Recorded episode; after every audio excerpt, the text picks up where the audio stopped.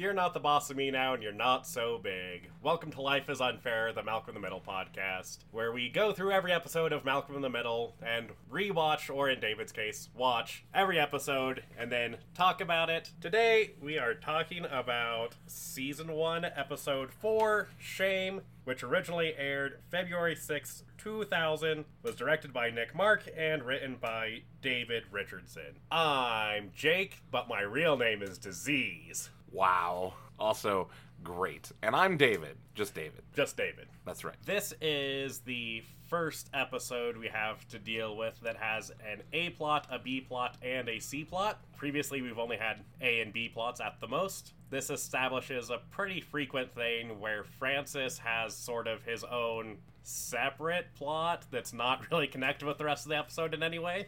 Well, yeah, he's off at military school. Exactly.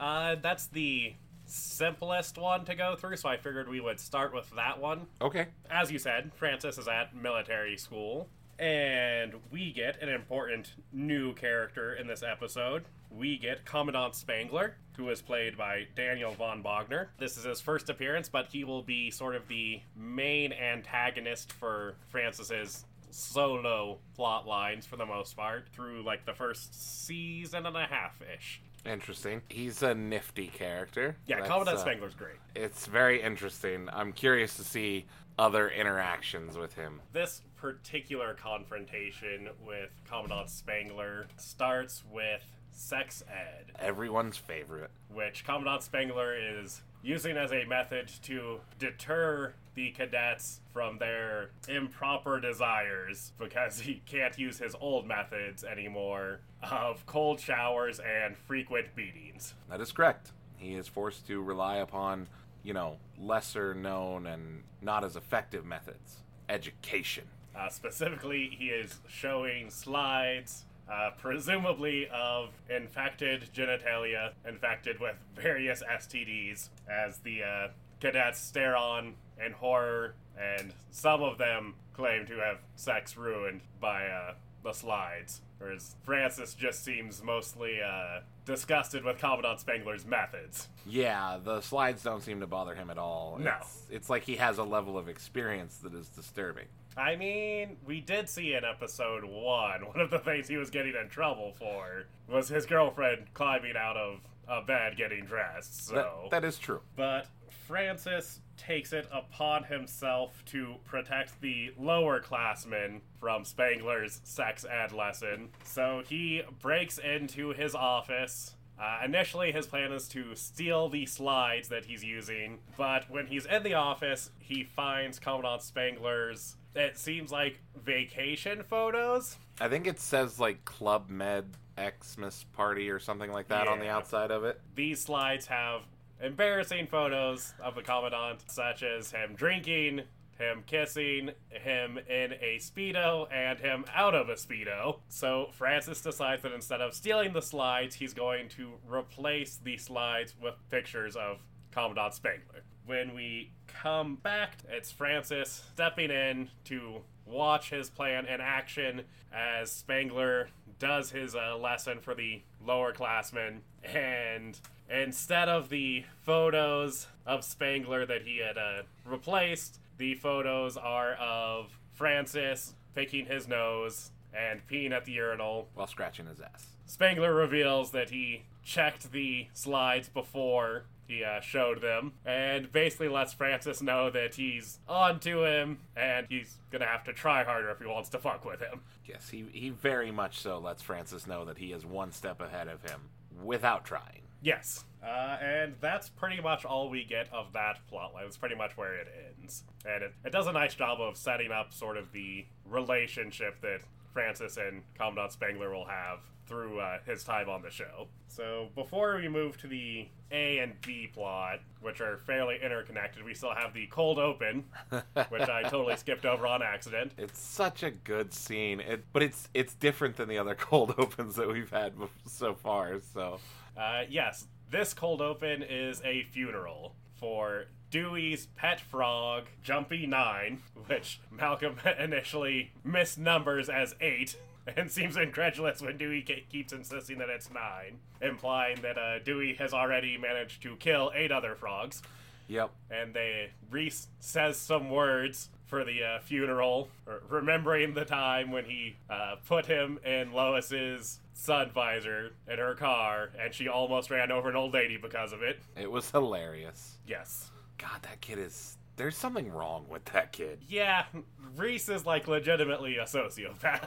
Yeah. It zooms out to show that their method of sending these frogs off into the afterlife is to fire them off on fireworks, which Hal lights for them like a responsible father. I don't even think it's fireworks. It looks like an old school, like, bottle rocket. Yeah. Except for the explosion at the end. Like, they're implying that it's fireworks. Definitely looks like a bottle rocket, though. Yeah. I mean, either way, it's a rocket-shaped thing. It's got, like, this very obviously fake dead frog taped to shit with masking tape on it. It also, by the way, reminded me of so much shit that we used to do when we were kids. Not the killing of frogs, but, like, we would take, like, toys and things and, like, tie them to bottle rockets and shit and be like, how many bottle rockets does it take to make this fucking thing fly? Yes, I do recall mostly you and our friend Ryan doing that a lot. Like, you were there. Dewey is an innocent angel, but he was still a bystander to this, so...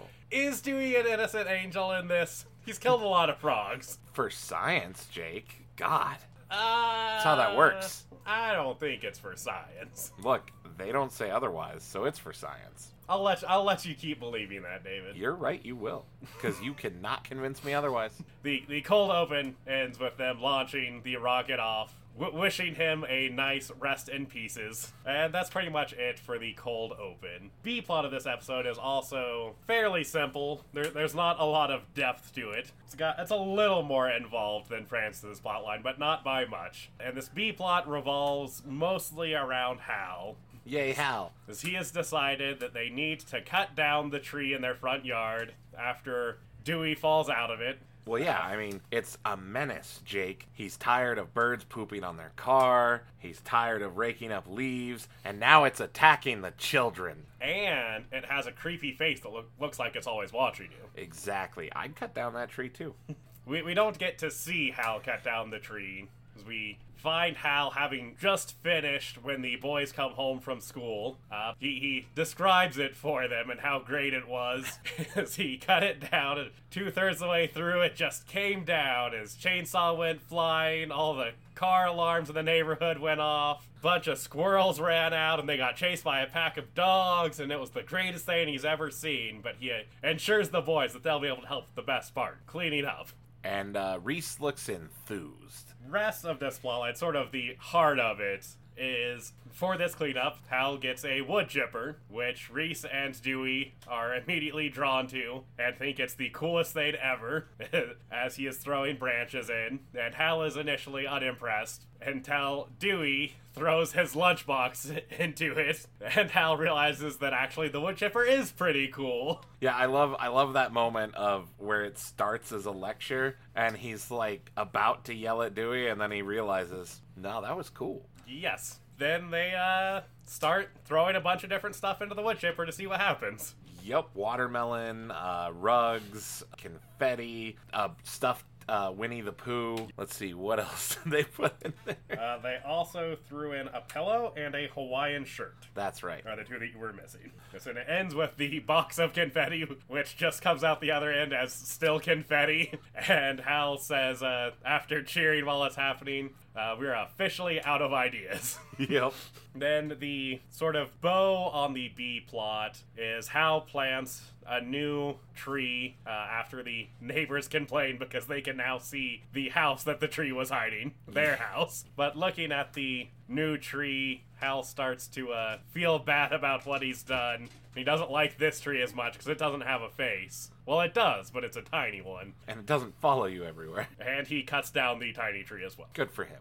You go, Hal. Because it's just not the same. But that's really all that happens with the B-plot. It's just sort of following Hal and Reese and Dewey as they destroy and then shred the tree and then various other stuff. And it's enough, Jake. It's enough. Yeah, it's a good B-plot. It's great. The majority of the episode is focused around Malcolm this time.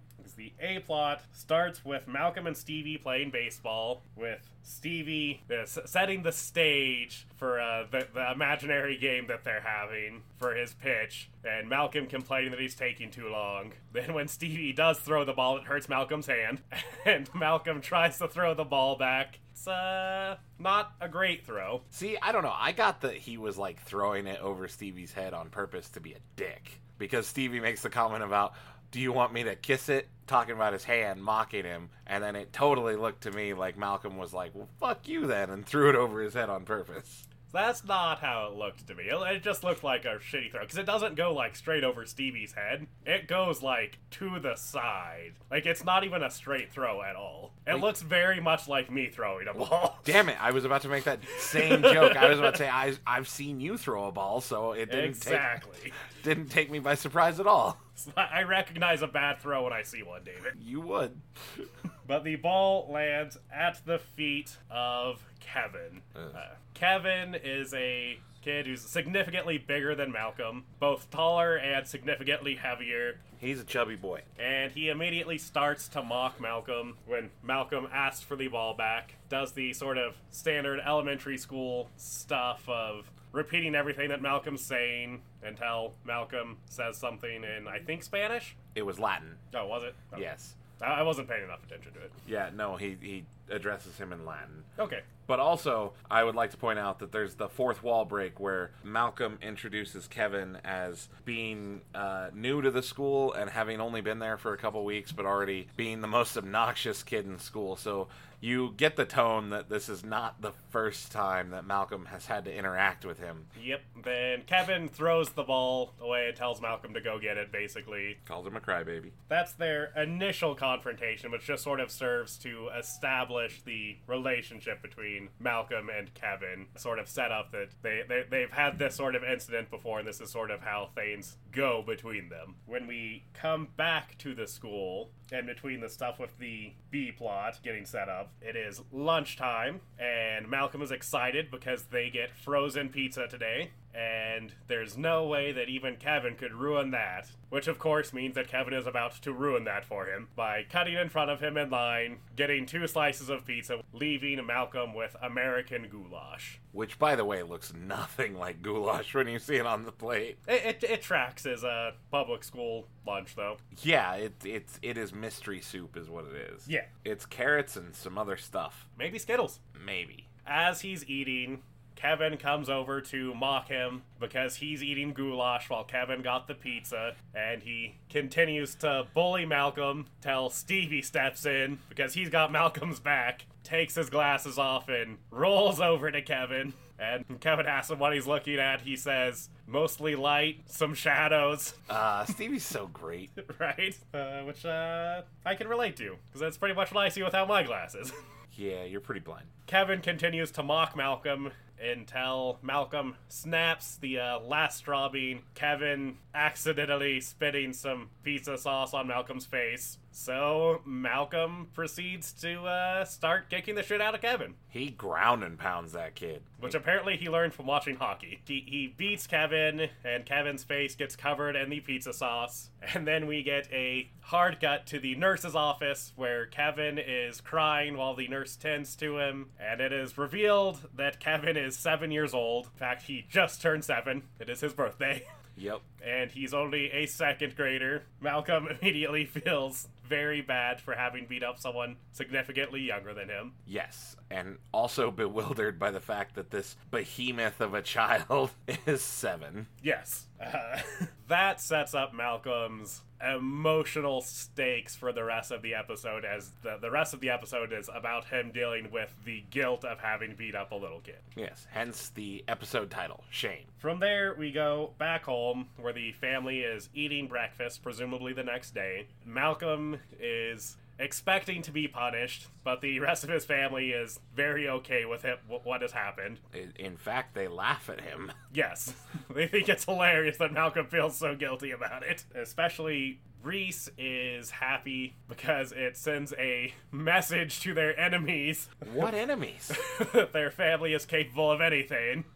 Hal just sort of writes it off as a mistake, and Lois and Dewey pretty much just laugh at him. Intersecting with the B-plot, the neighbors show up to complain about the tree being cut down. And when they do, Lois immediately starts yelling at them. Then eventually Hal and Reese join in, yelling that it's their yard and they can do what they want with it. And Malcolm is envisioning this as the family turning into monkeys. And their behavior, I should specify.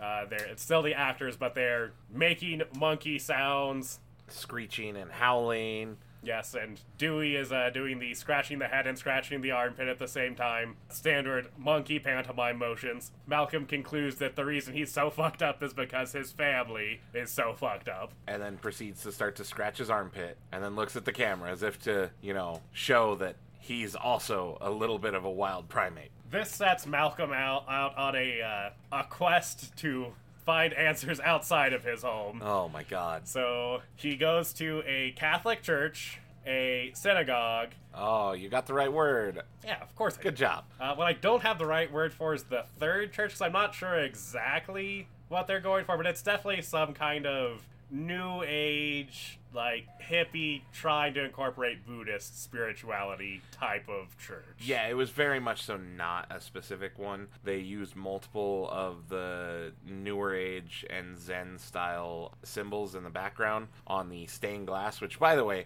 is how you can tell that, aside from the person sitting on the other side of the desk, is how you can tell that Malcolm has shuffled through these different churches, is the stained glass behind them, which I found hilarious because you don't see much stained glass outside of Catholic and Protestant churches, but oh well. But yeah, it's some sort of just I think it's supposed to be all inclusive hippie commune style religions. As a person who studied many of them for work, there's nothing obvious. There's nothing that clearly points to one above the other as much as the Star of David in the Jewish synagogue and the crucifix in the Catholic Church and the priest's collar. But then we get a sort of weird rap, almost, where it's cutting between these different religious figures giving Malcolm differing advice on what he should do to be a good person. Also, who knows? I love some of the lines they give the rabbi. They're so Jewish. Malcolm walks away from that just as confused as he went in, not really having found any answers. Yeah, literally with the line, huh? I thought it was great. Yes. So the next time we cut back, we have Malcolm in class where the other Krellboins are doing play practice with the Krellboin who's directing the play being very frustrated with the performance he's getting from his actors. I didn't double check, but I'm fairly sure that's Eraserhead is the Krellboin. It is. Who's directing there. He's kind of a recurring character, but not really. We don't get any significant arcs from him like we will some of the Krellboins. He's just a recurring background character. Yes. Nice. While that's going on, Malcolm is complaining about his feelings of guilt to Stevie, who is done with it.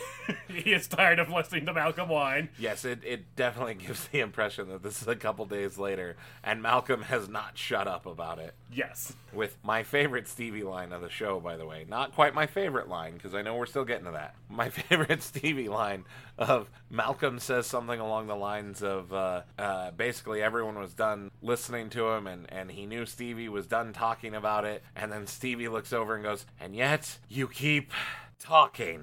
The labored sarcasm, just so good. Always good to see an episode with more Stevie in it. But after it pans over, so we can just see Malcolm as he continues to talk about his problem. Then when it pans back over, Stevie has rolled away without Malcolm noticing. Malcolm decides that he needs to really give it a lot of thought and figure out some way to make things right. He's really gonna search and put his mind to it. And then he turns and he goes with the first thing he sees, which is a charity run.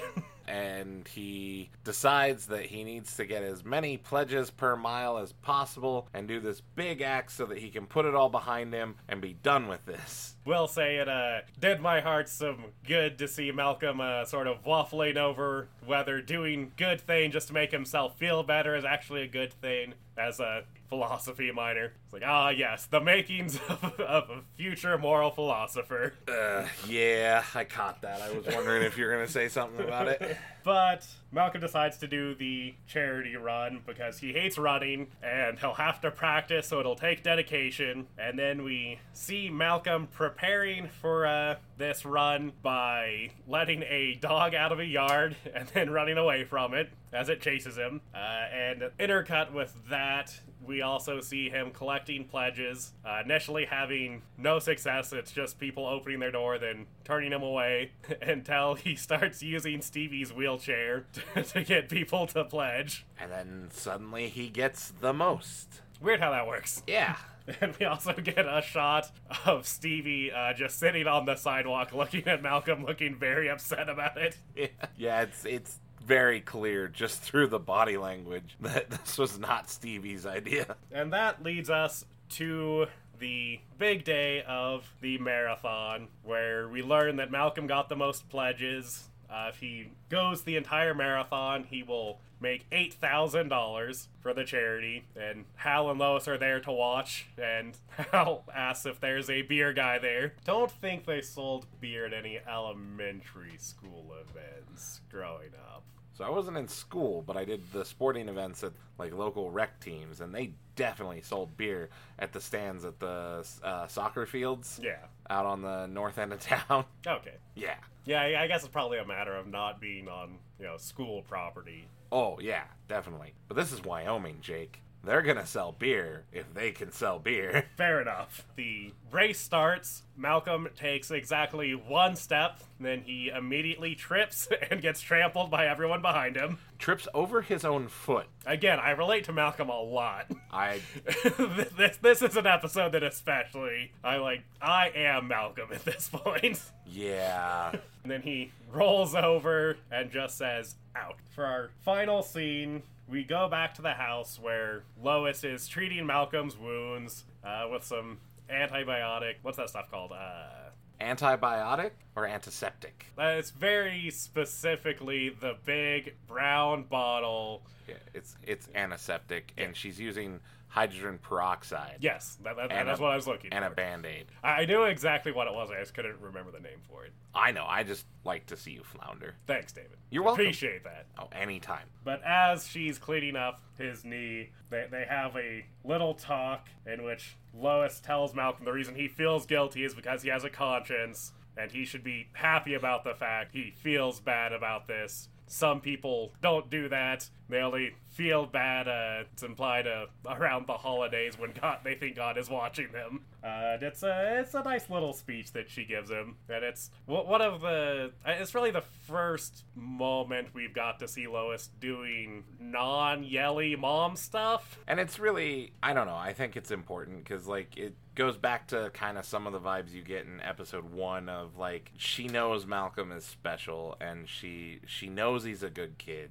You see that part of Lois where she loves her family. She also might bury them all in a river, but she loves them. Yeah, we get to see Lois being a different kind of good mom than the usual kind we get, because she's not in a directly, antagonistic position with them for once. After this nice, heartwarming speech, the episode ends as the camera pans over and we see Hal sitting on the toilet with a newspaper pooping, having been there through the entire speech, just doing his business while they were having this heart-to-heart speech. This is a normal thing. Mom and kid are going to interrupt bathroom time. Yep. Hal seems completely unbothered by it. To transition into the awards pretty directly, that final image of Hal sitting on the toilet, that is the image that gets my award for the Roller Skating King Award, the award for the best visual moment in the episode. Fair. It almost made my list, but I am a sucker for wood chipper scenes. I think it's because I saw Fargo so long ago and loved it. I have to give it to the wood chipper montage, because that was amazing. I can remember being younger and stuff like that being super exciting, so it was relatable. I love the way that they shot it, and I love the montages in this show, and the way they cut them up and choose to use little clips and quick glances at the faces of the actors to really portray what's going on. Like, they're not long montages or anything like that, like what you get out of other shows where they're really trying to convey something. They do it very, very quickly, very snappily, and I like it. Didn't quite do it farther than some of the other montages in the show have. It was good, but it didn't quite have as much to it. It's no dirtying up the house, but again, Fargo, wood chipper, automatic. Listen, if they'd put Steve Buscemi in that wood chipper, I'd have been on board. I mean, I automatically give it points because it's a wood chipper, so. Fair enough. I'm glad to see that we have the same immediate connotation for if we see a wood chipper, the first thought is immediately of Fargo. Oh, 100%. Who did you have for your best kid? Best son in this one is Malcolm. Barely. Okay. I originally had Dewey. Dewey does get the, he really wants to kill the tree. And he killed all those frogs, David. No, we don't know that. That could be science. Also, that's a normal little kid thing. It's not like dissecting them and tearing them to pieces like Reese probably would be. Just saying. But yeah, no, Malcolm, because he actually has a conscience. He feels bad about what he's doing. He agonizes over whether or not him agonizing over it is him just being selfish. Yep. Like, there's a lot of actual, like, morality going on in this young man's mind, which you don't normally see from the boys. They're generally not the moral epicenter of the episodes, unless they're, you know, the moral antithesis of what the lesson is. I also had Malcolm as best kid for this episode, pretty much for the same reasons. And we see Malcolm actually trying to do the right thing, and we sort of see that, like, even when he's trying to do the right thing, it's never going to turn out well for him. It's like he's universally incapable of doing good things. Yeah, that kid's real cursed. He broke a mirror somewhere in his life. And for worst kid, for the first time, I have Dewey. What?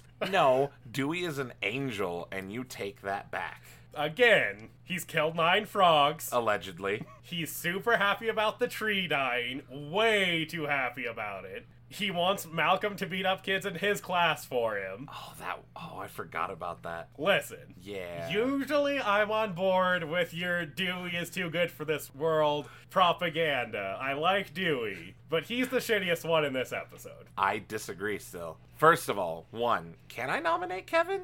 No. Because he's not their son? Yeah. Okay, then in that case it's Reese. Reese was a contender for me. Look, Reese is shitty. 1, he has the really bad pun in the cold open. 2, he is all for Malcolm beating up kids and little kids. He talks to Malcolm on the walk home and says that him being called a thug in the note from school is like winning an Oscar, and is talking to Malcolm like he has also beat up younger kids frequently. Oh yeah, he definitely has. Yeah, and then there's also the laughing about his mom almost killing someone because of the prank he pulled involving one of the frogs. Which also, by the way, means that that frog's death was on Reese. We don't know that the frog died. We do. It's implied. It's implied. We don't know that the frog died in that situation.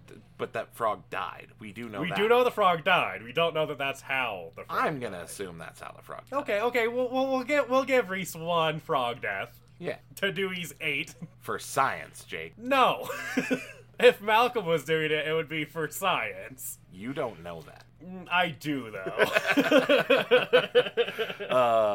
You cannot convince me. Dewey's an angel. He's really not, though. In this episode, no. Dewey's worse kid. I disagree. But since I can't nominate Kevin, Reese it is. Fucking psychopath. I'm not contesting that point. I just think in this particular episode, Dewey was worse. You're wrong. We can move on to best line. You already stole mine earlier in the episode because it is Stevie's line when Malcolm is complaining that Stevie is his best friend and even he doesn't care about what's going on, to which Stevie replies, and yet keep talking. It was amazing. I love the delivery of that line, Stevie's face. It just, perfect perfect sarcasm, and I get that. I still, in my notes, even after deleting the third line, have two that are kind of tied for me, but I think I'm going to have to go with, as much as it makes him the shittiest son, I really love Reese's conversation of, it sends a good message to our enemies, to which Malcolm replies, what enemies? Oh, they're out there. I just love that exchange. The sinister grin on Reese's face just makes it that much better. Yes, it's also worth noting that while he's grinning, it's completely silent except you hear a crow in the background, kind. Yes.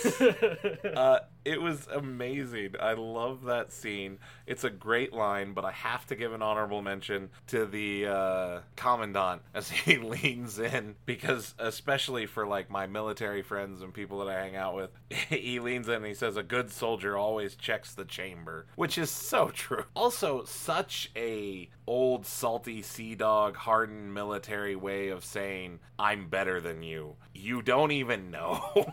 I feel like we should take this opportunity, since we didn't do it earlier, to describe what Commandant Spangler looks like. Oh my god, yes. He's always wearing his full military uniform. He's a older guy. Looks like he's probably like in his late 40s, maybe early 50s. Yeah.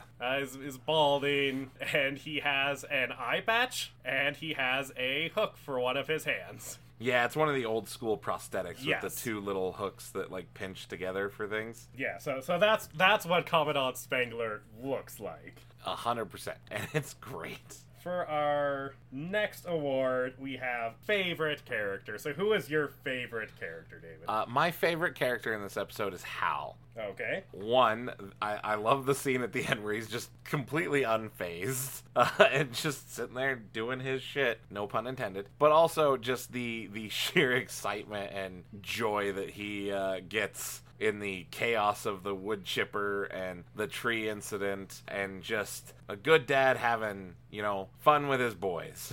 I also had Hal for my favorite character. Yeah. Anytime an episode revolves around Hal having fun, it's a good time. Yeah. Bryan Cranston is a god. Lois is in her element when she's screaming. Hal is in his element when he is goofing off. 100%. So our last award is the A-plot of your heart, in which we decide which of the three plot lines is our favorite. You missed an award. What award did I miss? You missed the OK Boomer. Oh, I did miss the OK Boomer award. Wow. So our next award is the OK Boomer award. So what did you have for that, David? So I have for that the slideshow that the Commandant shows, and the old school slides that it shows Francis pulling out and looking at, because I remember owning one of those, and it was old when I was using it as a kid. That thing is like a relic, and it definitely it dates the show very much so, because any time past 2000s, even in an outdated military school and stuff, you are not seeing those kind of things. Even in the year 2000,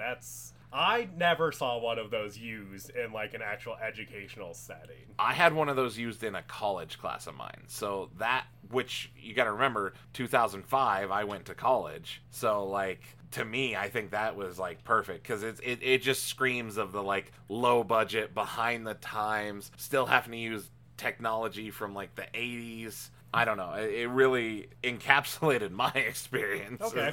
Fair enough. I was going to go with that for my OK Boomer award, but I did have a backup in case you took that, which was the school lunch. Oh, God. Very much in line with what school lunches were like when I was in elementary school. They definitely have gotten less awful. They're still not great by any stretch of the imagination. They're not the brown mystery goop that you would sometimes get when I was growing up that we see here. Go homeschooling, because I never had to deal with that. I always knew what I was eating. It may not have been good, but I always knew what it was. But we did get pizza once a week. It wasn't even frozen pizza. It was Pizza Hut. You'll never understand the excitement of Pizza Day, David. You're right, Jake. Especially over Pizza Hut. Place is gross. Pizza Hut's fine. Look, it's tolerable. It's fine. It's tolerable. Back to the A-plot of the heart. I had the in line with Hal being my favorite character of the episode, the B plot of the wood chipper shenanigans as the A plot of my heart. Fair. I actually had to give the A plot of my heart to the C plot line and Francis's plot line. While I thoroughly enjoy Hal and the wood chipper and everything, I always enjoy Francis as well, and I just love all of the military school shenanigans. I really like the introduction of the Commandant, that whole scene, and Francis trying to, quote, save the underclassmen from the Commandant and his methods. That plot was really good. Yeah, it was pretty good. Definitely the wood chipper is the portion of this episode that I think of when I think of this episode.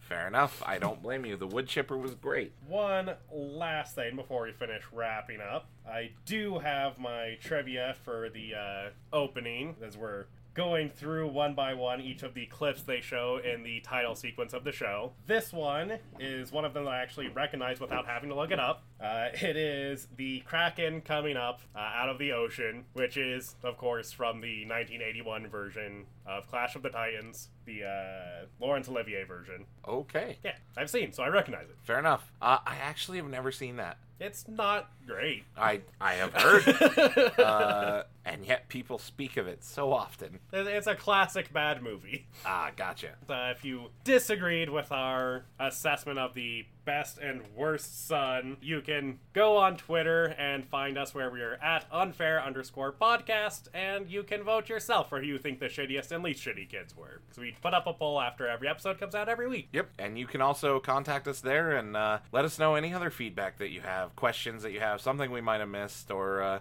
any sort of communication that you want to have with Jake or I, you can do there on Twitter. You can also reach us by email, where we are lifeisunfairpod@gmail.com, if you would prefer to do that, if you're not a Twitter person. If you enjoyed this, then please leave a review on the podcatcher of your choice where you're listening to it. Helps us get seen. It makes the podcast easier to find for other people and stuff like that. So if you could do that, that would be greatly appreciated. And you can also find us on Twitch, where we stream under LP Death Ray on Twitch. So twitch.tv/LP Death Ray will take you straight to our channel, and you can watch us stream. If you enjoy our banter and our conversation here and our analysis of things, we basically do similar things while playing video games. So if you're into that kind of thing, stop on by, check us out, click the purple heart. It really supports us and supports all the projects that we do, including this one. Thanks for listening, and remember, life is unfair.